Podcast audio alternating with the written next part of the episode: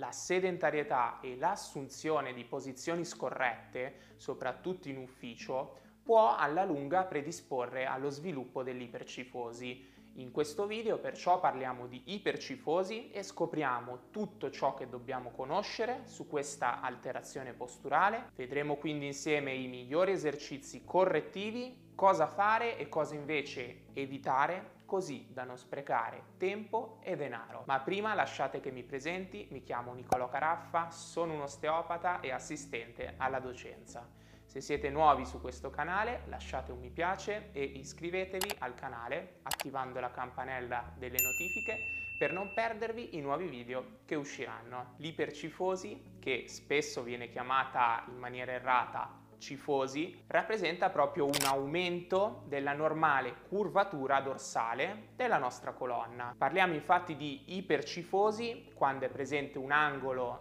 della cifosi maggiore di 40 gradi. Infatti di solito è normale ed è anche presente in ognuno di noi una cifosi del tratto dorsale, proprio per via della forma delle vertebre e dei dischi vertebrali. Con l'aumento della cifosi toracica si riscontrano anche delle alterazioni che possono causare dolore e rischio di disfunzioni della spalla, del cingolo pelvico e anche della colonna vertebrale. Infatti nelle persone con ipercifosi spesso sono associate anche la postura della testa in avanti e delle spalle chiuse in avanti. Diversi studi confermano che l'ipercifosi è associata anche alla debolezza dei muscoli erettori della colonna e si nota anche una ridotta mobilità dell'estensione dorsale della colonna, appunto. Proprio per questo motivo ora vedremo alcuni esercizi di mobilità e di rinforzo muscolare utili proprio per correggere l'ipercifosi. Il primo esercizio serve per guadagnare la mobilità in estensione dorsale. Partiamo in questa posizione e ci posizioniamo sopra il foam roller, che utilizzeremo appunto come sostegno per andare a guadagnare estensione dorsale. Andiamo ad accavallare una gamba sopra l'altra per evitare proprio i compensi con la colonna lombare e con entrambe le mani posizionate dietro il collo ci portiamo indietro verso il pavimento. Ripetiamo questo movimento più volte e in totale faremo 3 serie da 1 minuto di mobilizzazione continua. Andremo poi a posizionare il foam roller a diverse altezze proprio in base a dove sentiamo più rigidità. Il secondo esercizio serve per guadagnare la mobilità in rotazione. Ci portiamo vicino ad un muro in posizione di affondo con le braccia in avanti. Andiamo a ruotare il braccio dal lato opposto fino a dove ci è permesso, dopodiché ritorniamo in posizione iniziale.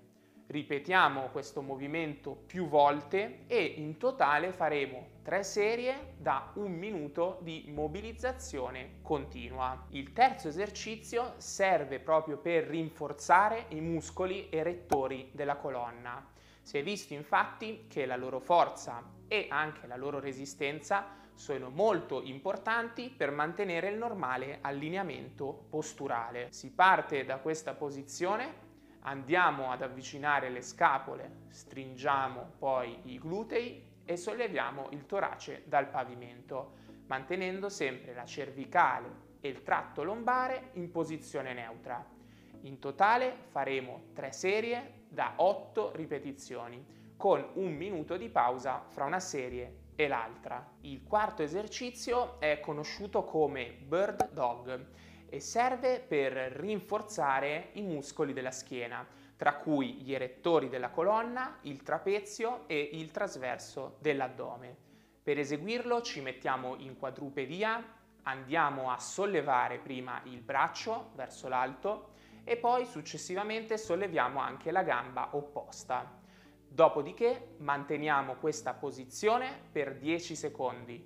Terminati, torniamo lentamente indietro, sempre mantenendo bene la schiena dritta, tocchiamo la coscia e ritorniamo nella stessa posizione. In totale facciamo 10 ripetizioni per 10 secondi di tenuta e lo ripetiamo anche per l'altro lato. Terminati gli esercizi di mobilità e di rinforzo muscolare, andiamo a fare anche degli esercizi di stretching, perché si è visto che nei casi più gravi di ipercifosi i muscoli pettorali e i muscoli flessori dell'anca sono proprio maggiormente accorciati. Per questo motivo il quinto esercizio è uno stretching dei muscoli pettorali, a cui andremo ad aggiungere anche una respirazione di tipo diaframmatica, così da influenzare anche la gabbia toracica. Per eseguirlo andiamo a sdraiarci con la colonna vertebrale sopra il foam roller, portiamo entrambe le braccia in questa posizione